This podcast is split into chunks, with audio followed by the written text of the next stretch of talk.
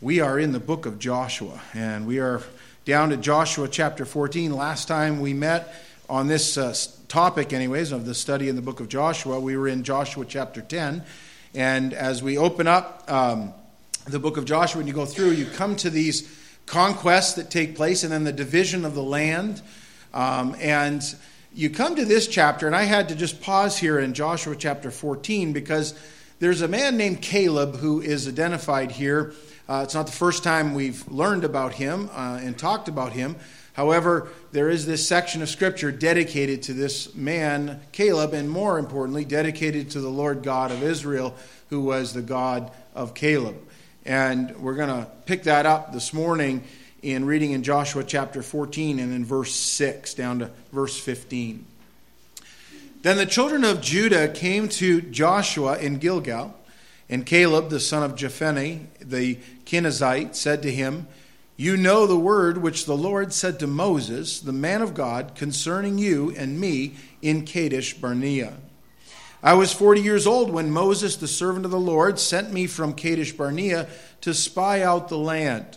And I brought back word to him as it was in my heart. Nevertheless, my brethren who went up with me made the heart of the people melt but I wholly followed the Lord my God.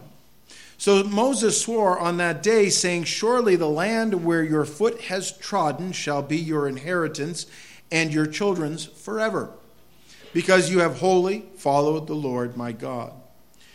And now, behold, the Lord has kept me alive, as he said, these 45 years, ever since the Lord spoke this word to Moses while Israel wandered in the wilderness, and now here I am this day, 85 years old. As yet, I am as strong this day as on the day that Moses sent me. Just as my strength was then, so now is my strength for war, both for going out and for coming in. Now, therefore, give me this mountain of which the Lord spoke in that day, for you heard in that day how the Anakim were there, and that the cities were great and fortified. It may be that the Lord will be with me, and I shall be able to drive them out as the Lord said. And Joshua blessed him, and gave Hebron to Caleb, the son of Jephunneh, as an inheritance. Hebron therefore became the inheritance of Caleb, the son of Jephunneh, the Kenizzite, to this day, because he wholly followed the Lord God of Israel. And the name of Hebron formerly was called Kirjath Arba. Arba was the greatest man among the Anakim. Then the land had rest from war. Father, we are grateful for the Word of God. Thank you for this account of the part of the life of a man named Caleb. Thank you, O God, for men and women also, Lord, like Caleb, who look ahead by faith and they trust what you have said and they seize hold of it. Thank you for that, O Lord. Now, as we open up your word, we ask you to open it to our hearts and minds, as always. In Jesus' name, amen. We are introduced here to Caleb the Conqueror. That's what I call him. I don't think he went by that title, but we're looking back through the eyes of history and the, the record found here, the historical record in the Bible. We find a man who was a great conqueror, because that's what he was. Uh, and I want to learn about him and what made him the conqueror, because that's how he finishes. Uh, that's sort of the last we have a little bit uh, as far as the, the details of Caleb's life. We go from basically the first time he appears in Scripture at age 40, and then some 45 years later, when he's 85, we read about Caleb, and we find that the first time we're introduced to him, way back there in the books of Moses, we find that he was a man who was following God wholly, and he was making sure that he was, he was doing what God had him to do. And he had that kind of character. And at age 85, he's still the same man and the same character. Even has the same strength as he did, as he claims, as a 40 year old. And I like that. I think, you know, you can be strong in your days. Now, we look at the book of Joshua, and you remember, as we've been going through this study, it's really a book that um, not only is it the historical record of Israel going into the land that God had promised to their forefathers and promised them and possessing that land. But it's also uh, analogous, really analogous to the Christian life or the life of all believers, really, that shows that if we follow the Lord, we enter into a place with Him, a place of rest and a place of promise. And he wants the Christian to enter into spiritual places, spiritual blessings in this world. Our inheritance is not a land, but rather our inheritance is the Lord and heaven itself. And we look forward to that city whose builder and maker is God. Caleb and Joshua and Moses before him, and all the way back to Abraham and right all the way back, they were looking forward to a place that God had promised them. And we know from the book of Hebrews, chapter 11, even like Abraham and Moses looked well ahead of the land of Canaan, and I would say Joshua in there and Caleb as well. They knew that wasn't their final spot on this earth, that they weren't going to be remaining there, but moving up even further someday. And we look forward to that as well. Well, we learn about Caleb, and remember, this is the same Caleb that he would have wandered around in the wilderness for some uh, 40 years. And then finally, God said, now at age around 81, 82, somewhere in that range, probably around 80, uh, God said, now's the time. You're going to enter into the land. And we move ahead about five years, and now they're dividing up the land. And Caleb looks to the hills, the mountains, and he says, I want that mountain. I want that mountain. And often think about that. You know, in our older years, and Caleb would have been an old man at that point. all, However, really, you're only as old as you feel, I guess, right? And only as old as God really gives you strength in things. And in his older years, he still looks to the challenges that are there. And he says, I want to go up there. I want to go to the mountain. Not only is it uphill and it's a battle that'll be uphill, but there's giants up there, and I want to go face the giants and take them out. Oh, wow. We need more men like Caleb. We need more people like Caleb. Well, what made Caleb tick? Why was he a conqueror?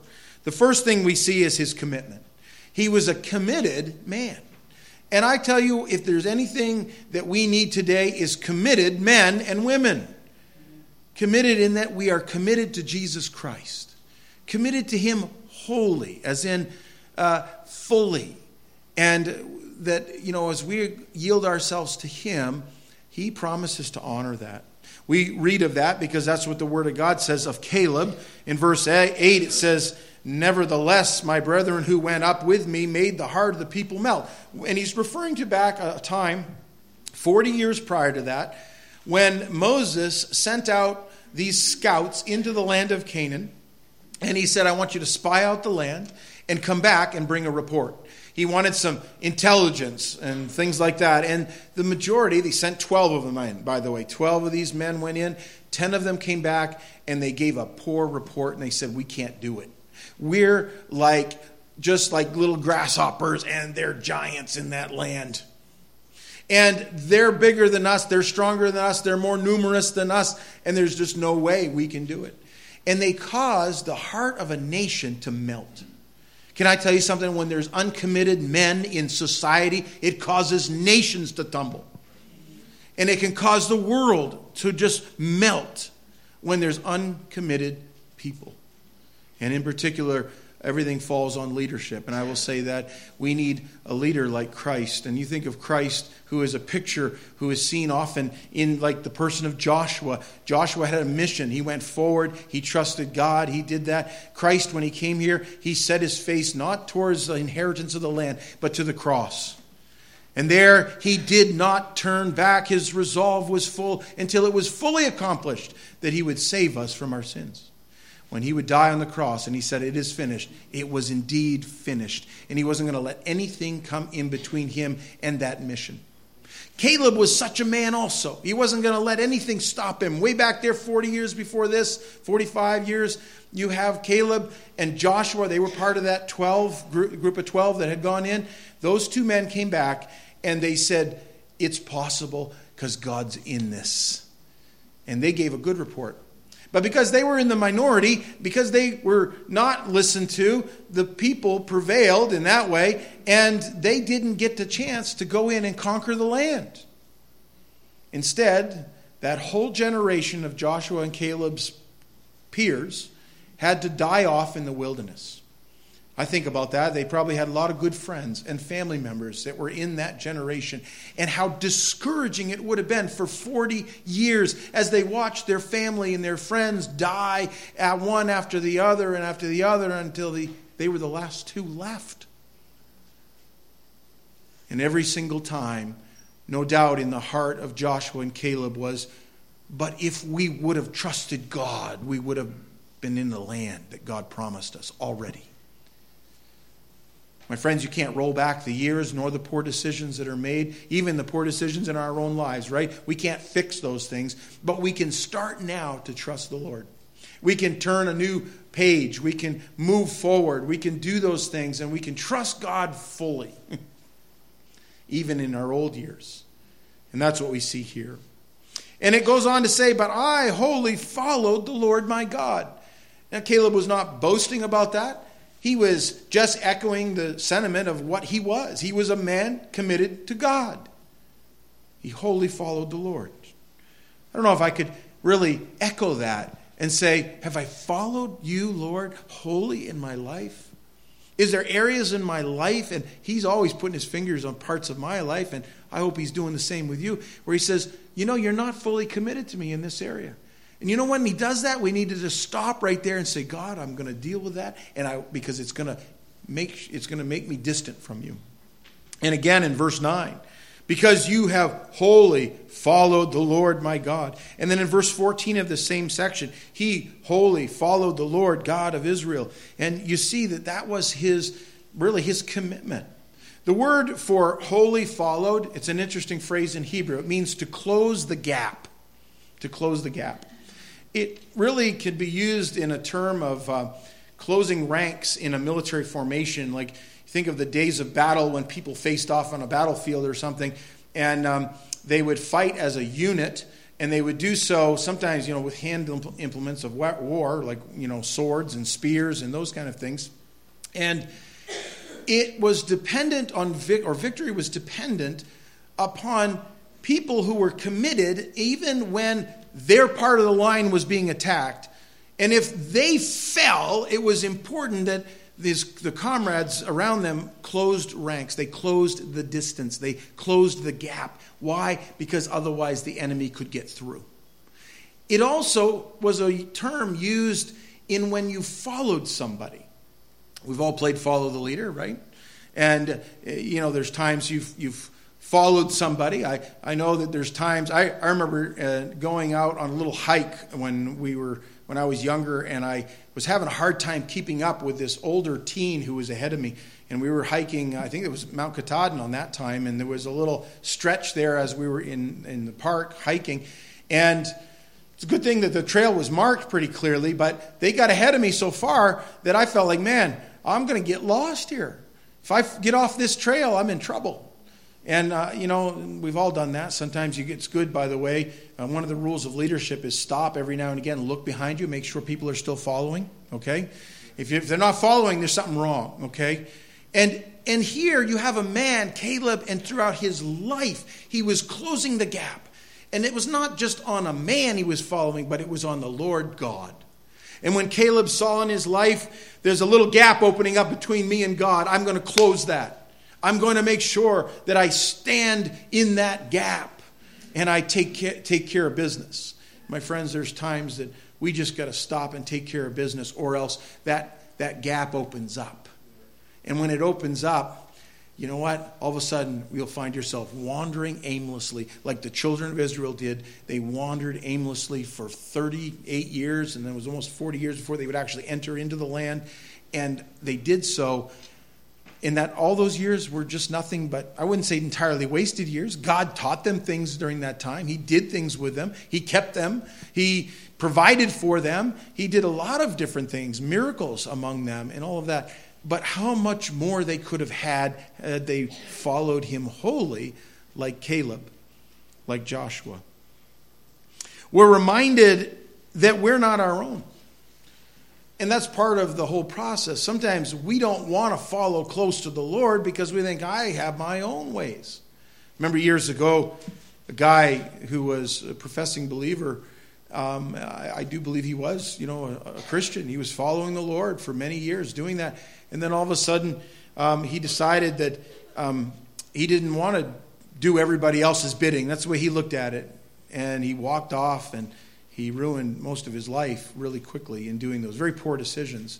Um, he never came came back from that. He actually died as a younger man, and and I look back at that and I think, oh, had he followed the Lord closely and kept following closely. It's not that God moves, it's sometimes we move. We don't want to have him near us. And yet we're reminded, Paul writes in 1 Corinthians chapter 6, he says, Or do you not know that your body is the temple of the Holy Spirit who is in you, whom you have from God, and you are not your own? You know we're not our own. You say, What? You mean I'm owned by someone else? That's so anti American, isn't it? You know? But for the Christian, you are either a slave to this world or you're a, in sin or you're a slave to him. By the way, he's the only one who's a good master. Everything else isn't. For you were bought at a price. You say, what price was that? It wasn't a price you and I could ever afford. It was the price of the sinless Son of God as he died on a cross, and that was his price the death of God the Son. That ought to motivate us to close the gap. And he says, Therefore, glorify God in your body and in your spirit, which are God's. You're not your own, you're God's. James chapter 1, verse 8 reminds us that he is a double minded man, unstable in all his ways. If you have a mind for not closing the gap, but serving self or serving others that way in a sinful way, um, that gap opens up and you're going to be double minded at best. And that's a problem.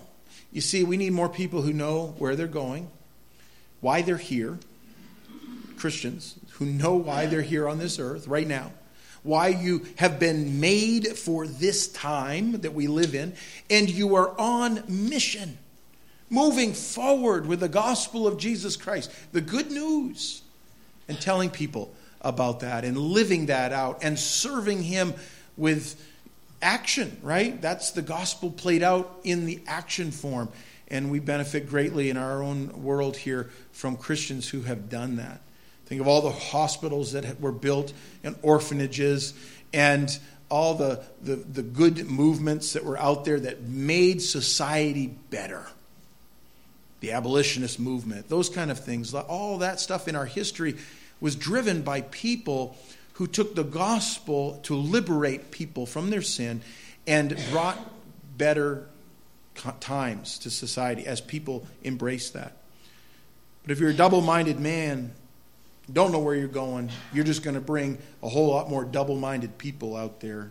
Romans chapter 8, we were in this on Wednesday night, and I was thinking about this passage because you know, the great thing is this that it doesn't matter where you've been or how far you've been away, you will never escape the love of God. If you're one of His, He helps to close the gap as well.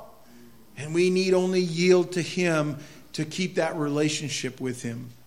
Paul writes in it, Romans chapter 8 31, he says, What then shall we say to these things? If God is for us, who can be against us? Hey, Caleb had that motto.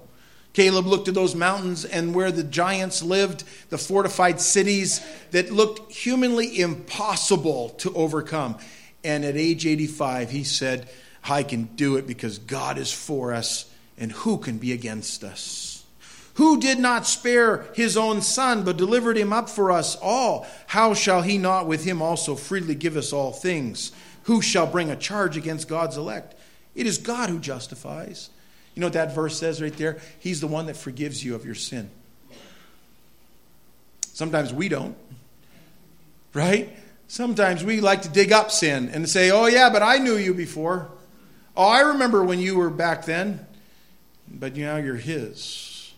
And you know what? It's God who justifies, not Jack Karen, not anybody else. And it's a good thing it's not me because there's sometimes I wouldn't justify somebody, I wouldn't declare him righteous. But Jesus would, the Lord would, simply because he paid the price fully for sin. Oh, thank you, God. Who is he who condemns?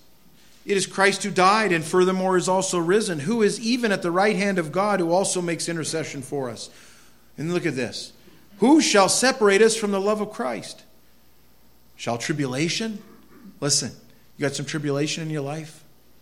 Close the gap. Distress? Close the gap. Persecution? Close the gap. How about famine? Close the gap.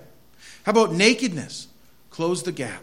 Peril or sword, right? Close the gap. There isn't anything.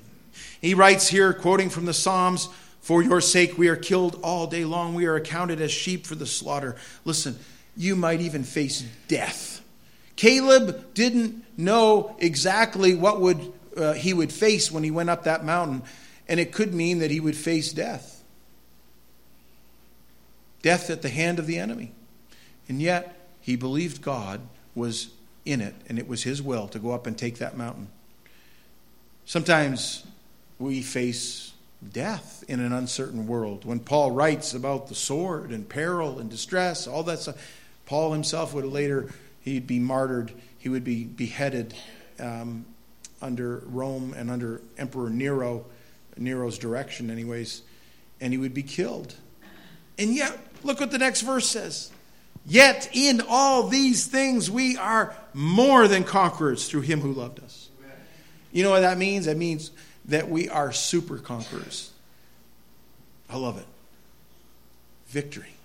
The worst thing that can happen in all the things this world throws at me, and the worst thing that could have happened to Caleb on this earth was that someone took a sword and killed him, or shot him, or did whatever else. You know what? He still would have been more than a conqueror. And you are, if you're in Christ, you're more than a conqueror. Then he goes on, he couldn't, Paul couldn't help himself. He had to go further. For I am persuaded that neither death, nor life, nor angels, nor principalities, nor powers, nor things present, nor things to come, nor height, nor depth, or any other created thing shall be able to separate us from the love of God which is in Christ Jesus our Lord. Listen, there's nothing that will separate you. Close the gap. Follow him wholly we can do that. The Bible says if you draw near to him, he will draw near to you. I love that. We see Caleb's confidence. That's verses 10 and 12. Caleb's confidence. And now, behold, the Lord has kept me alive. I like how he, he gives that. Gives glory to God about his long life. Everybody else in his generation was dead at this point and had been dead for about five years, just he and Joshua. Those two were alive. And you think about that because um, he could have said, Well, I, you know, I ate my manna every day, right? And I made sure I didn't put too much butter on my manna or something. I don't know. Uh, he, he didn't attribute it to his diet, he didn't attribute it to you know, any form of lifestyle, things like that, it, are nothing wrong with eating healthy and living a good life. I'm not saying that. He attributed it to the Lord. If God gives you length of days, give him glory. If he, if he gives you only a short life, give him glory. By the way, he gives us eternal life. He said these 45 years, ever since the Lord spoke this word to Moses, while Israel wandered in the wilderness, and now here I am this day, 85 years old. and again in verse 12, now, therefore, give me this mountain which the Lord spoke in that day. He's confident from a message that he received 45 years before that when Moses told him, Wherever your feet shall trod, it'll be yours. And Moses, as God's spokesperson, was speaking forth the word of God. For you heard in that day how the Anakim were there, those were giants and that the city were, cities were great and fortified. It may be that the Lord will be with me, and I shall be able to drive them out as the Lord said. That's what Caleb's faith is based upon. And I might say this that it's interesting when you come, and Caleb's not unique to this in Scripture. Over and over again, when you see great victories occur, it is because, thus said the Lord. People trusted him at his word. Now, he leads us in doing things, he, he leads us by the Holy Spirit to do things based upon his word that he has revealed to us. And I think that's important that we can be confident in God, not based on the momentary way I feel, because there's days I don't feel very good, and I feel very, you know, lacking and scared and other things. We're, we're people, we're filled with different emotions. But when you go back to the Bible and you get into the Word of God, it has this marvelous way of instilling confidence in us because what God has said is accomplished. And what God has said that will come, it will you can be you can rest assured of that today. Deuteronomy chapter 1, this is what the Lord said to the people back then. And the Lord heard the sound of your words and was angry and took an oath, saying, Surely not one of these men of this evil generation shall see the good land of which I swore to give to your fathers, except Caleb the son of Jephunneh, he shall see it, and to him and his children. I am giving this land on which he walked because he wholly followed the Lord. Following the Lord. We need to follow the Lord. And by the way, in doing so, we need to make sure that we're not going back in the past and leaving no way to go back. I think it was the Spanish conqueror Cortez when he invaded the Yucatan Peninsula of what is today modern day Mexico. And I'm not his motives was for gold. I mean, it was kind of a very carnal way of invading and stuff. But nevertheless, he, the story goes that when he landed there, he ordered the ships that brought them to the shores of the Yucatan to be burned. And the Romans did that before that in the conquest of Britain and other times. But he had them burned because it sent a clear message to his men there's no way back except through victory. And that's why they speak Spanish in Mexico today and not Quechua or some other language. and I'm not saying, I'm not weighing in on what that was right or this or what. I'm just saying that victory is secured by people who are committed to the cause for which they're on mission. We have a far greater and better and higher moral mission into bringing the gospel to people and to live this life for the glory of God. And we ought to be so committed that we burn the ships and burn the bridges that so easily are there for us to return. Sometimes it's in a relationship that needs to be just cut off, like I'm no more. Not that's it. You know, uh, it's sometimes the actions that draw us into sin, and sometimes we just have to cut those things off. The means by where we find ourselves there, and I we'll leave that to the Lord to probe your heart and to say, are there areas I need to burn the ships? To be committed more? Very simple, practical things. He was a man who wholly followed the Lord, and his confidence was what we would call faith. See, faith is not this wishy washy, weak thing that people cling to when the times get tough. That's how a lot of the world looks at people of faith, and, uh, and, and particular Christians. Faith is this, as Paul, uh, or the writer of Hebrews, we don't know if Paul wrote it, but in Hebrews chapter 11, it says, Now faith is the substance of things hoped for. Substance has something that's tangible. And by the way, faith can be grasped, it can be tested. It says, substance of things hoped for, the evidence of things not seen. Evidence. As I said when we opened up this message, I'm talking about faith. Faith is not a blind faith. It's not something we just kind of wish for and have no, you know, no tangible way of, of looking at it and seeing. There's evidence, lots of evidence. You trust God and you wait, you see it. I'll tell you something. God is so amazing. He really, I, I'll tell you, when you wake up in the morning and you say, Lord, um, use me today as a vessel for you. I, I think Caleb was a man like that. He just said, Lord, I don't know what's going to happen today. You do. So I want to be there for it when you're there and, and you show up. And I tell you, God's like that. I've been doing that more in my life. I've been just saying, Lord, I'm going to wake up and, and put my head on the right way in the morning and just say, Lord, I want to be yours today wherever I'm found and make me a blessing to somebody. And He does that every time I pray that. And I try to do it every day. Sometimes it's very little, sometimes it's some big thing. The other day I prayed and I said, Lord, I got a busy day ahead. I was, I was going downstate. This would have been uh, Thursday night and uh, very busy. And it was just the way things unfolded. I got started later than I wanted to. And I started heading down Route 11. Um, and I had prayed that in that morning, Lord, make me a blessing to somebody. And I'm going along, and I come around a curve, and I see this great big semi truck that is off the road, on its side. The wheels are still spinning, and the dust is in the air. So it had just happened. I mean, literally just happened. And I see glass everywhere and broken parts, and they were carrying potatoes. The potatoes were okay. But uh, if you want some free potatoes, you probably can find some down there in Route 11. And I pulled up, and I got out, and I said, I wonder if the guy's okay. And I'm an EMT. I ran right to him, and I, he's, he's getting out of the cab, had no shoes on. His shoes had come off. He had been buckled up. Guy from Florida named Dave was his name. And uh, he's looking around, and he's got his Bible. His Bible is out of the cab in the ditch like this, you know. Actually, it was closed, but it was there. And I see it's a Spanish Bible and, and all that and he's looking through the cab for his stuff and all that. Another guy pulls up. I grab my cell phone and I, I try to get a signal. I didn't get a signal. I thought, uh oh.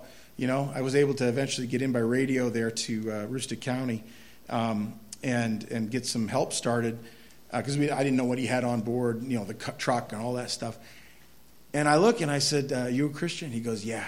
You know, and he was scratched up and shaken up, but he was he was fine. I said, "Let's pray." All right. And so we just prayed and thanked the Lord he was okay. And that everybody else was okay, you know? That could have been a disaster. Um, and uh, I guess he, you know, he wasn't used to hauling potatoes or something. I don't know what happened.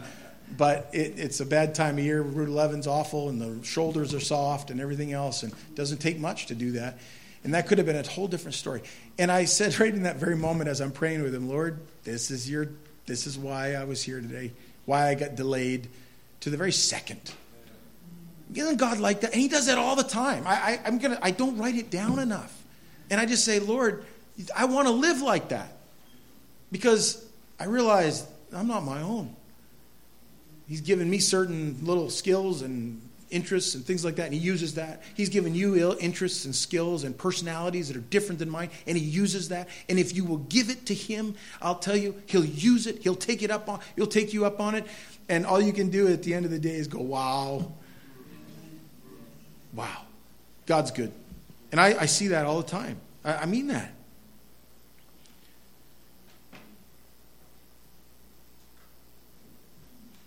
The Bible says in the same chapter of Hebrews, but without faith it is impossible to please him. For he who comes to God must believe that he is, and that he is a rewarder of those who diligently seek him. Keep in mind Caleb. Caleb, by faith, looked ahead decades ahead to a land that he would someday get based upon the word of God and the promise God gave him. And God lived up to his name. He's a rewarder of those who diligently seek him. My friends, that reward may not come in this lifetime for the Christian. I just want you to know that. You may, your life might indeed get worse. I didn't come here to tell you that this morning, but that's the reality. Things could get very worse, much worse. You might find yourselves in peril and distress and famine and being stripped of clothing or stripped of housing or whatever, nakedness. You, you, you may find all that because why? Because Christians throughout the centuries have been in the worst situations. But we are more than conquerors through Him who loved us. More than conquerors. And someday He will give to those that inheritance that's incorruptible in heaven, reserved for you in heaven. Caleb the conqueror. We see Caleb's courage. Courage.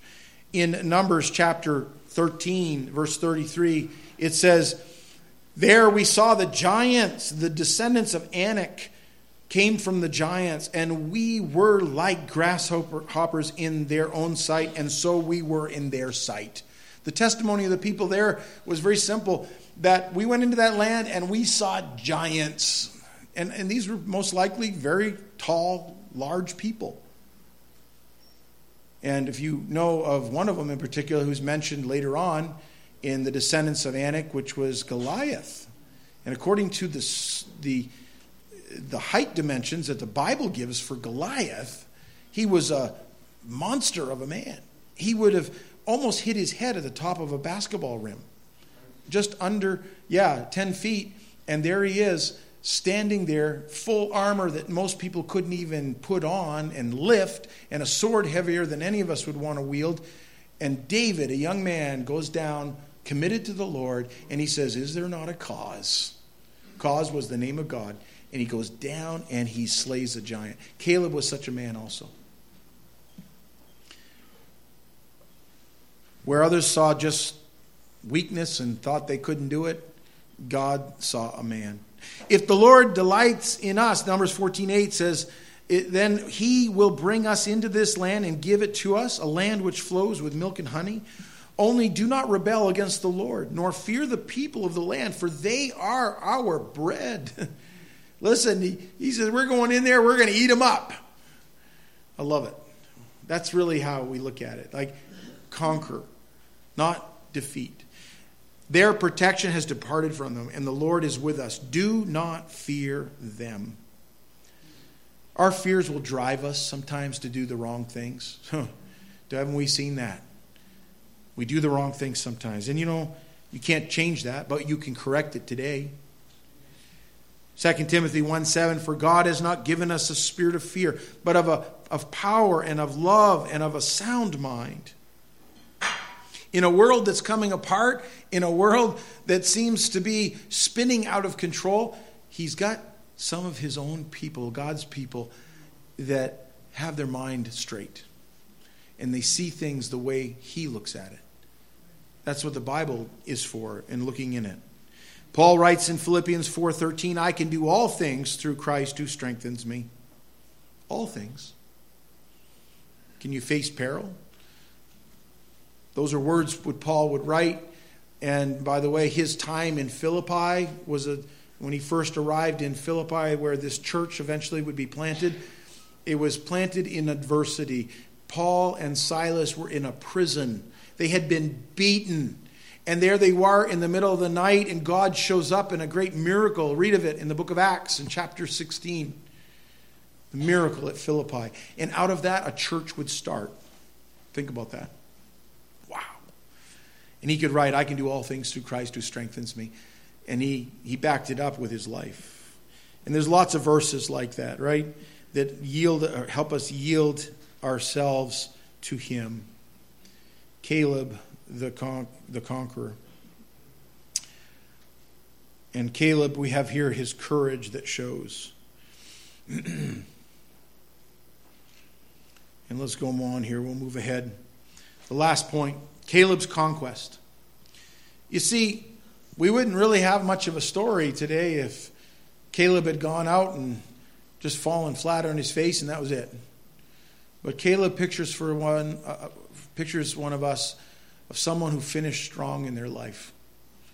Someone who would go forth and would stand up for what he believed, and that belief was not just a vain belief, but the one who had been tested and tried throughout the millennia, which was the Lord Himself.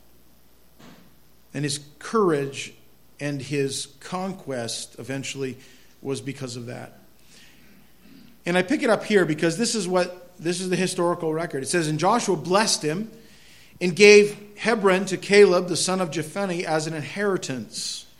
Hebron therefore became the inheritance of Caleb, the son of Jephunneh, the Kenizzite, to this day because he wholly followed the Lord God of Israel.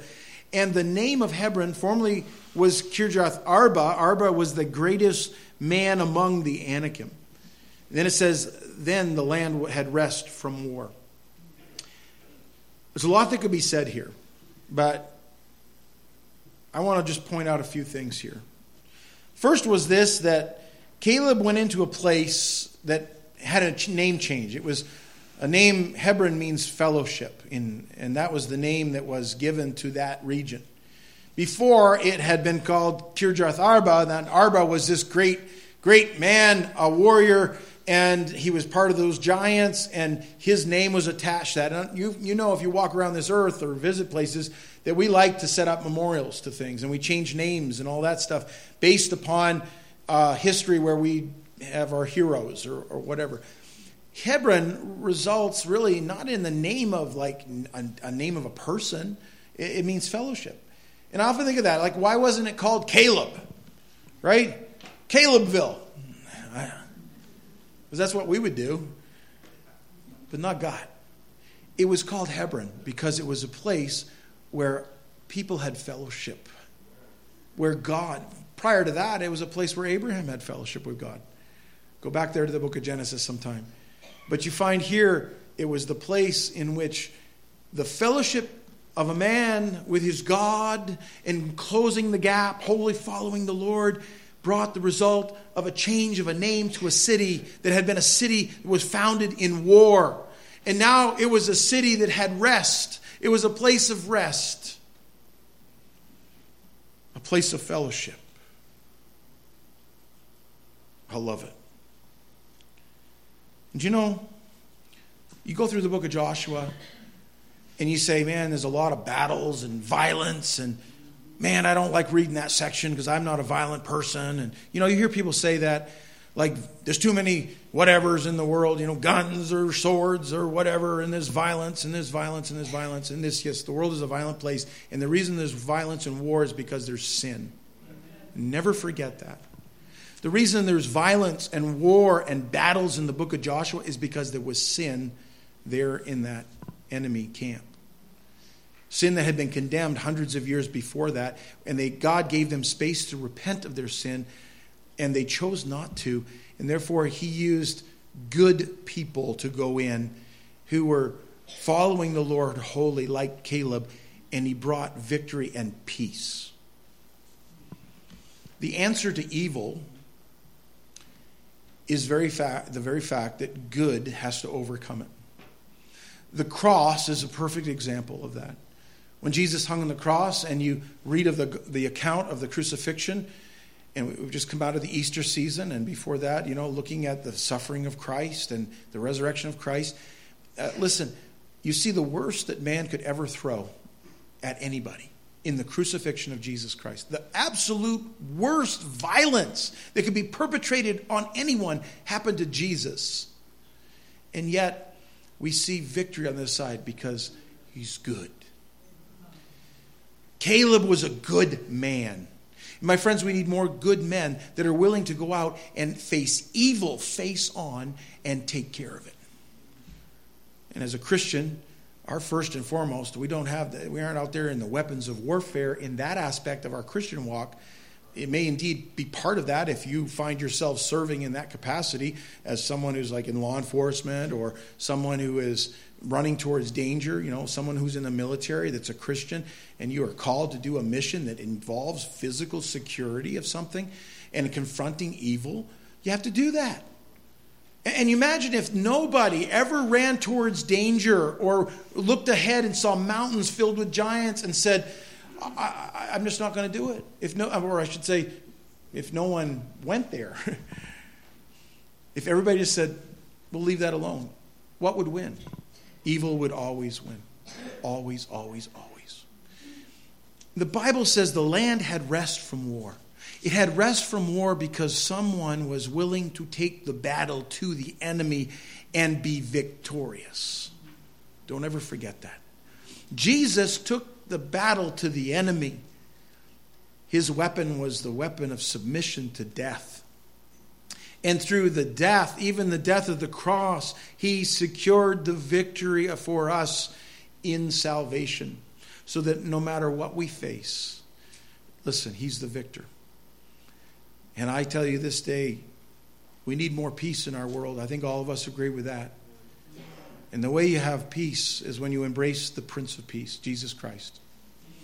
And our mission as Christians is to first and foremost to go forth with that on our lips, the mission of Christ, the gospel, that Jesus died for our sins, that he was buried, and on the third day he rose again, victorious over sin and death. And if you'll believe on the name of the Lord Jesus Christ, you will be saved. That simple message of the gospel, if people would embrace that, turn from their ways, their sin, and embrace that, they will find rest in the midst of a world that is undoing itself. That invitation stands today. Let's pray. God, we are grateful for your word.